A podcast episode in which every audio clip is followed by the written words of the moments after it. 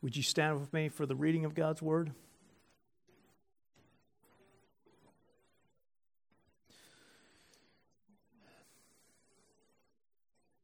I, therefore, a prisoner for the Lord, urge you to walk in a manner worthy of the calling to which you have been called, with all humility and gentleness, with patience, bearing with one another in love, eager to maintain the unity of the Spirit in the bond of peace. There is one body and one Spirit, just as you were called to the one hope that belongs to your call.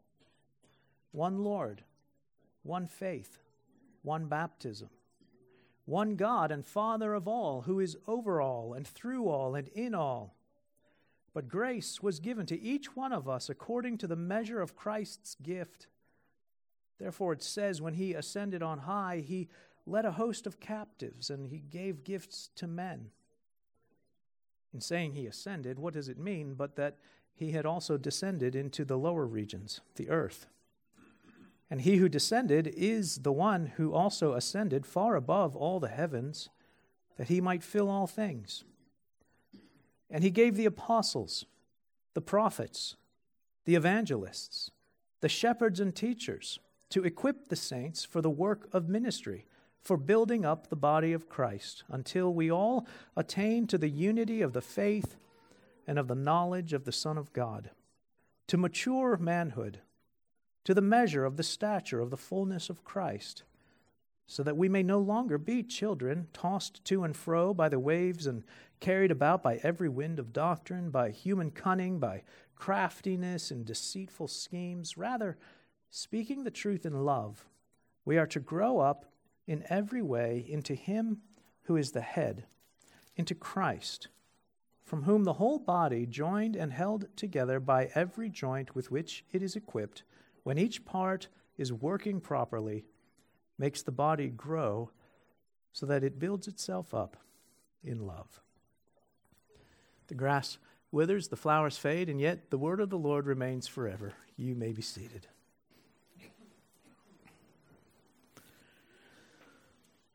So maybe you're sitting and you're thinking and you're wondering, uh, Pastor, did you did you pick that passage just because the word baptism is in it? Uh, yes. yes, that is exactly why I picked the passage. But it turns out it's an excellent final passage in sort of our January what exactly is the church um, mini series. On January 7th, when we, uh, the first Sunday of the year, we dedicated this building to God.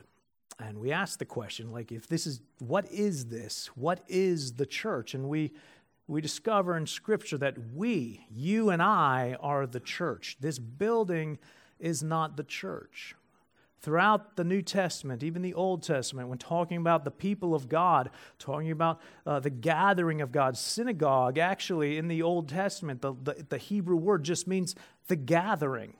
So, whether there was a building or a structure or not, when people when God's people got together, they were synagoguing, they were gathering together. The church in the New Testament is simply the Greek word for the called out ones, those who are called out. It's not a word for a structure or a facility, it's a word that describes us when we come together. We are the church. We looked at uh, what it means to be the fellowship of the saints or to be in fellowship together. And it's more than just gathering together for potlucks and, and men's breakfasts and, and cocoa and charcuterie boards, although those are wonderful things and those help us in fellowshipping.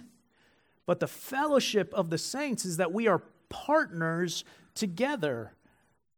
We are partners in something larger than each one of us. And it's something more than any one of us alone could accomplish. The shining of the light of the gospel in each other's lives and in the community that God has placed us. We are called together to fellowship together, to partner in the gospel, to partner even in suffering, to partner in, in giving and in, in caring for one another. And that led us to the very brief talk last week on stewardship of the kingdom. And thanks for not laughing. I know it wasn't a very brief talk. I was really just making a joke there, but I guess it's a little too sensitive and too soon. So I apologize. I'm sorry. But we did, whether brief or not so brief, we did discuss and discover through Scripture what does it mean to be stewards of God's kingdom? To realize that, like, I own none of this. I don't own my treasures. I don't own my talents. I don't even own my time. All of it is on loan from God. It is entrusted to me by God. How am I stewarding the gifts God has poured into me in a way that serves others and brings glory to God? And so this week, as we wrap this up, I wanted us to see this passage and be reminded that we are one. And, and Bono is right. We are one, but we're not the same. Uh, but we get to carry each other, carry each. Anyway, never mind. It's, does anyone, nobody hears that song when I say we're one, but we're not this? It's a good song, you guys. You're only going to make it longer if you don't respond well. All right, there we go. So, so what does it mean that we're one, that we're united together? So, for one, we have to like be reminded, like, first of all, we're covenant keepers. We're not consumers. Unity requires a different understanding of what it means to be the church. And it's not that we're a gathering of consumers. We are covenant keepers. That's, that's a important piece of being one. Also, we want to see in this passage that, yes, there's unity, but that doesn't mean unison. There's still diversity in the unity, and that's celebrated. And even God rejoices in it, and it was intentional that we would be different from each other even as we seek unity. And then finally, we want to recognize that this is not natural. That's not, it's not easy. Unity in the church, unity in the body is not easy because it's not natural to our fallen, sinful nature. But it's not hopeless. And so, first, we want to look at this passage. Paul says, as a prisoner, Paul's writing from prison to the church that he began in Ephesus. He's writing to the church, to the people. Again, he's not writing to a, a building, but he's writing to the people, and he's saying to them, I urge you to walk in a manner worthy of the calling to which you have been called. He's not saying walk in order to earn a calling. He's saying walk in a manner worthy of the calling you've already received. It's all by grace. He spent the first three chapters explaining we are dead in our trespasses without God's mercy. If Christ has not died for our sins and been raised to life in a f- true and real resurrection, then our lives are hopeless. But he says, No, you've been called out of that. You've been chosen. In love, God has, has called you to himself to be his children. So, what does it look like to walk as children who have been saved by God's grace? To, how, what does my walk look like if I recognize it's all by grace? It's not by my works, it's not by anything I've done. Well, he says, well, there's four things, even five, that will characterize your walk there's patience, or excuse me, there's humility. First and foremost, a walk, walking in a manner worthy of the calling that God has called, is a walk in humility. Literally, the word is lowliness of mind. I am low minded toward myself. It is absolutely the opposite of pride. Humility helps me see my sin before I see your sin.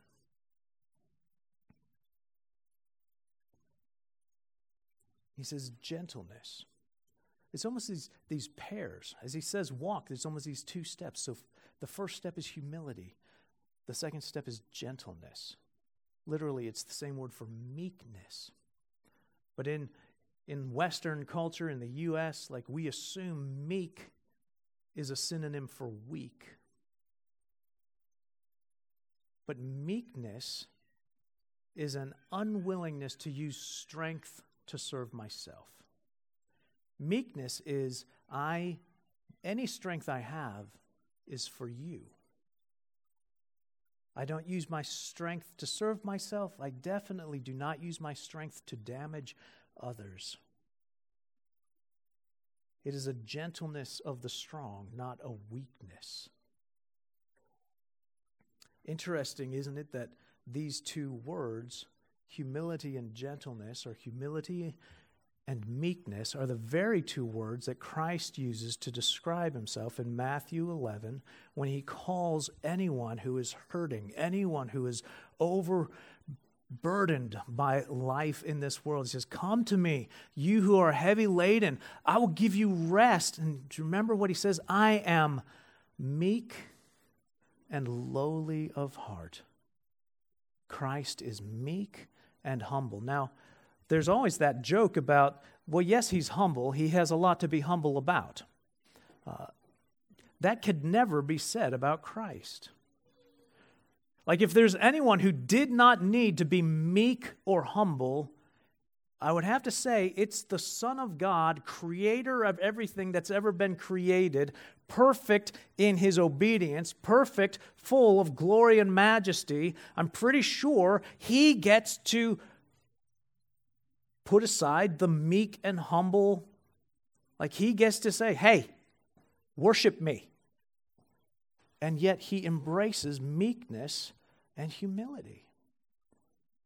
To walk in a manner worthy of a call that's been called by that God would be to walk in meekness and in humility. Second, though, the second pairing is, is similar, isn't it? In patience and forbearance. Because admittedly, meekness and humility, you would think, well, those are sort of just synonymous with one another. Well, the second two steps are also patience and forbearance. Patience, literally long suffering. Recognizing that everyone's journey is a process, that everyone is somewhere on that journey, and they may not be in the same place that you are. And they may just need a little patience. That was unintentional, but now we've quoted Guns N' Roses too, if anyone's listening.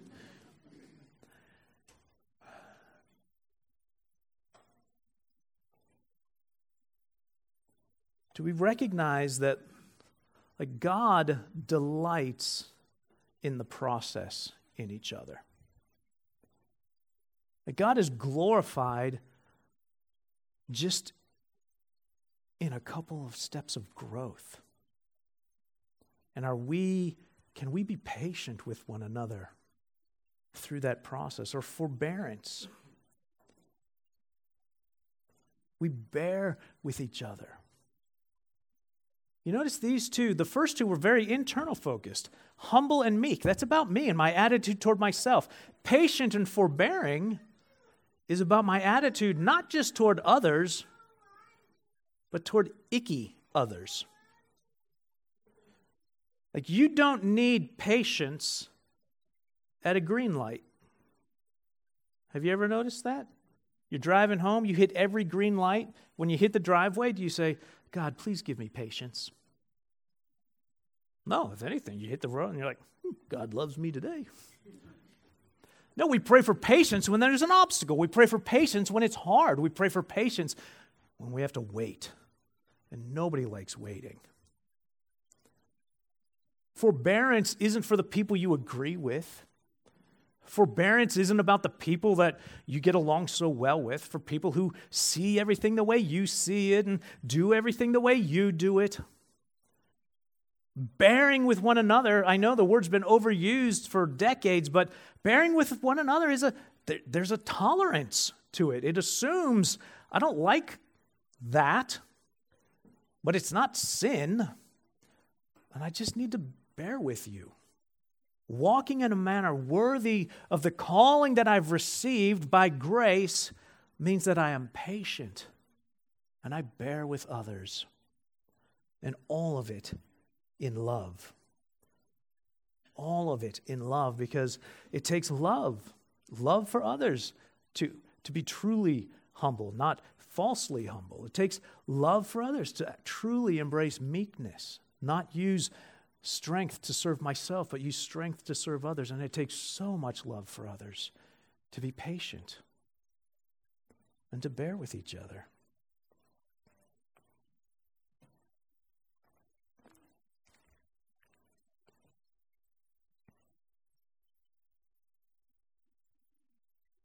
The difficulty is that we just have this mentality of, of consumerism, and it's not even that we notice it. We're in a society that prides itself that we exist in a democratic model of government. You get to choose, you get to pick. Uh, the confession of faith that we use uh, in the Presbyterian Church was written in England in the 1600s. And it talks about uh, obeying the sovereign over you. That's a hard concept to translate to the United States when in Philadelphia there's plaques that come from signs and sayings early in the revolution that said, We serve no sovereign here. That's a frightening idea that we serve no sovereign. We, but we, but along with that is our, and I'm not, by the way, I like the democratic process. I think it's the, as they said, it's the best of all the worst choices you have for human government. But then also the capital, capitalist economic system, where there's a cost and a benefit, that there's supply and demand. It's, it, it instills in us, whether we realize it or not, a consumerist mentality. I get to choose. I choose who rules over me. I get to choose. I get to buy things. I get to purchase things. Like consumers, you know, the best example of this is, uh, is the NFL. So, like, like the contracts in the NFL are not covenants, are they? It's not a covenantal agreement that, that players and coaches and owners come to. It's a contractual agreement. And maybe you've heard the phrase like in the NFL, it's not what have you done for me lately, it's what are you doing for me now? You don't keep a quarterback that five years ago did great things for you. No, you got to get rid of that guy. He's doing nothing for you now. He's just taking up salary caps. Move that guy on, get rid of him. Coaches, yes, fine, you won us six Super Bowls. Look at your record this year. Belichick, we do not want you here anymore. I don't care if you're the winningest coach in the NFL, you're the losingest coach this season. We don't need your kind around here anymore. Contractual. How many of our friendships are contractual? We can't even get to what have you done for me lately. We're stuck in, but what are you doing for me now?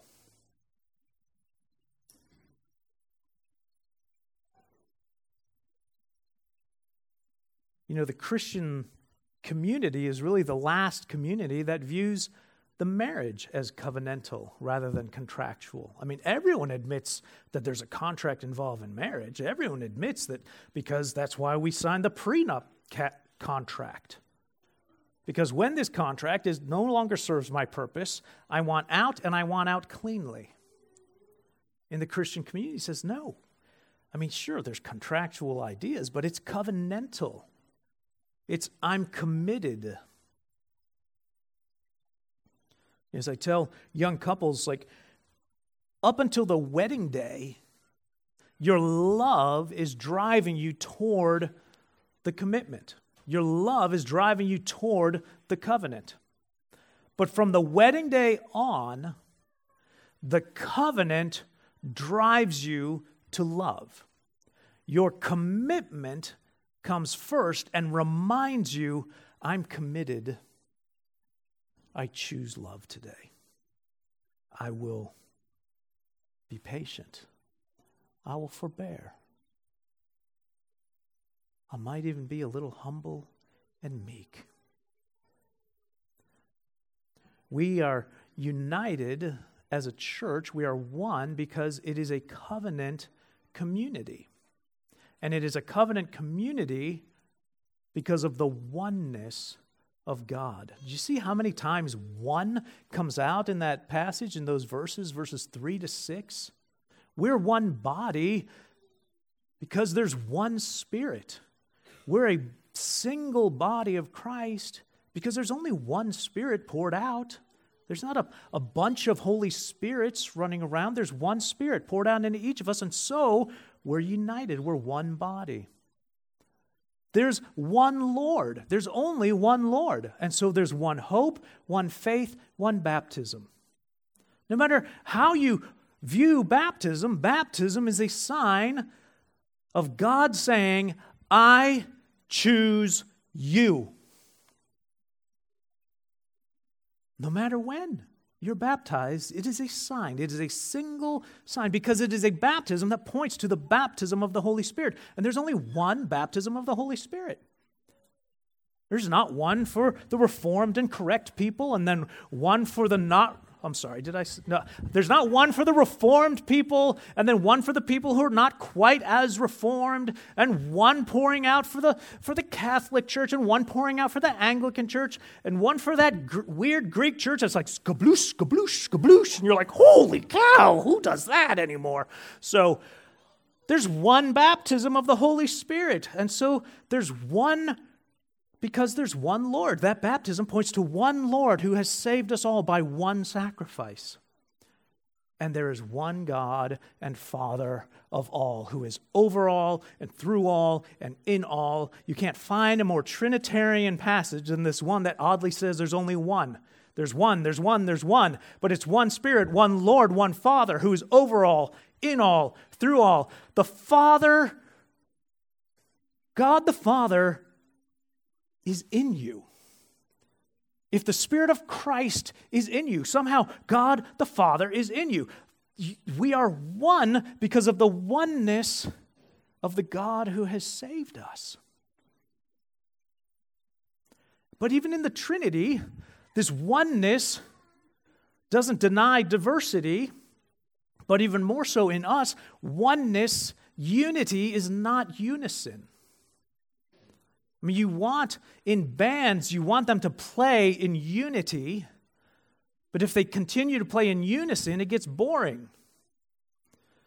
You want choruses and choirs to sing in unity. You want them to be singing at the same time, hopefully off the same piece of music, hopefully at the same tempo. But you don't need them to be in unison. In fact, it's glorious when you get actually eight or more parts singing together. But it's not glorious if they're not united. God says, listen, I've, He's poured out His Spirit, Paul says here. Grace was given to each one of us according to the measure of Christ's gift. That's why it says, when He ascended on high, He led hosts of captives and He gave gifts to men. Then his little parenthetical point He's just, it's his quick throwaway of, hey, the incarnation is true, by the way. Like if it says he ascended, obviously he had to descend first. So, yes, God the Son came to earth. He descended to earth. And so let's, but let's get back to our point here. There's one spirit, but he pours out a, a diversity of gifts because the church needs a diversity of people. I know enough of you, know enough about me to know this would be a horrific place to gather if there were even four Leonards. It would be awful. Like, I would hate it. I'd be like, man, are those three guys egotistical? Holy cow. Anyway, we need a diversity of gifts. God says, listen, like he says, there's there's all kinds of gifts. So yes, there's there's there's prophets and apostles, there's there's evangelists, there's there's preachers and teachers. All of those, did you notice? All of those are like a teaching gift. They're all an instructional gift. Not everyone is a teacher. Not everyone is instructional. And, he says, but the purpose of those is sort of foundational to equip you for the ministry, literally, for the service of one another, to equip you to deacon each other. Like these, these gifts are here so that you are equipped and taught and trained and prepared for caring for each other. It's not all on the preachers and teachers. We, we exist, like your, your elders exist to prepare you and equip you to do these things. What are these things? Well, to walk in humility and meekness and patience and forbearance and love with each other. And it, it builds up the body. Like this equipping is so that we would serve each other so that the body of Christ would be built up until we attain unity a unity of faith and a maturity in Christ. So, yes, there is instruction still. There's still like, hey, let's understand what the Bible teaches, what the Bible says. This instruction isn't just for the sake of academic trivial pursuit night, though. This is instruct, this instruction so that we grow in our faith, we grow in maturity in Christ, we grow in our unity because as we grow together, as we grow in Christ, we won't be tossed around. We won't be swayed by these things that the world that are constantly bombarding us. The lies of the world that say, hey, you're the most important person. I grew up in the 70s. There was this weird cartoon that the, the theme song was, The most important person in the whole wide world is you, and you hardly even know you. And even as a kid, I was like, that doesn't seem likely. I mean, at least back then, I was far less egotistical. Now I might hear that song and be like, I can buy that. But that's just it. We need each other to remind each other hey, by the way, the most important person is not you. How about you calm down a little bit? We build each other up. That's actually building each other up in truth, but also pointing each other to Christ and say, actually, you don't have to be the most important person in the whole wide world. You are important to Christ. Christ died to save you. Pointing each other back to our need of Christ and that we actually have Christ and we don't have to keep earning his favor. We have his favor. Do you notice that the, the unity here that Paul talks about, he says, it's not that you're going to obtain this unity. He says, you're to maintain this unity. It's already yours. The Holy Spirit has accomplished it. You just have to maintain it. You are stewards, in some ways, of the unity that Christ has accomplished.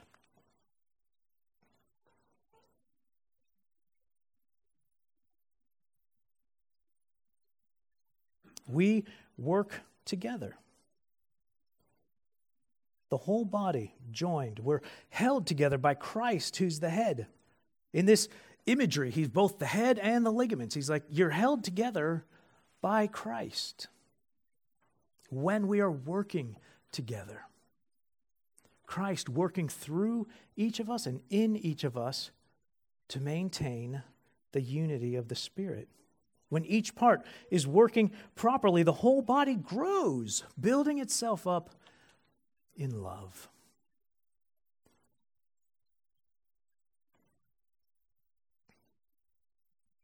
And so you're not the most important person in the whole wide world, but everyone is special in their own way. We make each other strong. We're not the same, but we're, we're different in a good way. Together is where we belong. We're all in this together. We are. I hate to say it, Disney's right. We're all in this together.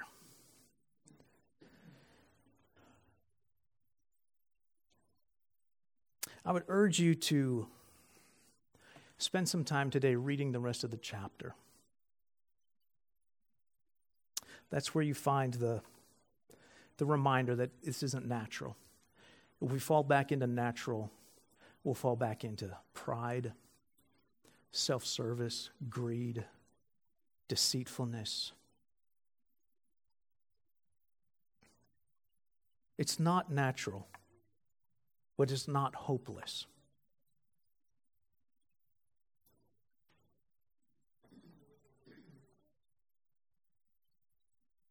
Which is different from my high school musical dancing, which is both not natural and not hope and hopeless. So, but our unity together, it isn't natural.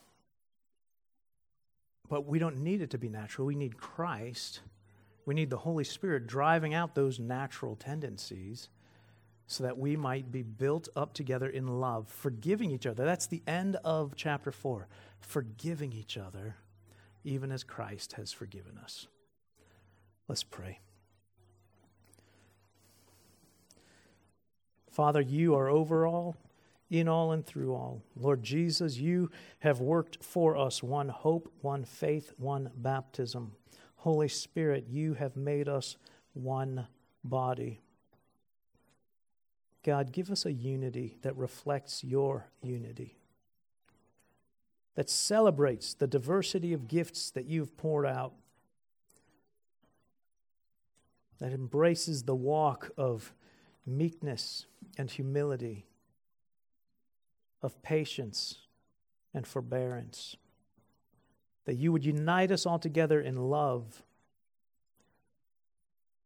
That we would grow in our faith, in our understanding, and in our love for Christ and for each other. Forgiving each other, even as we have been forgiven in Christ. In Jesus' name, amen.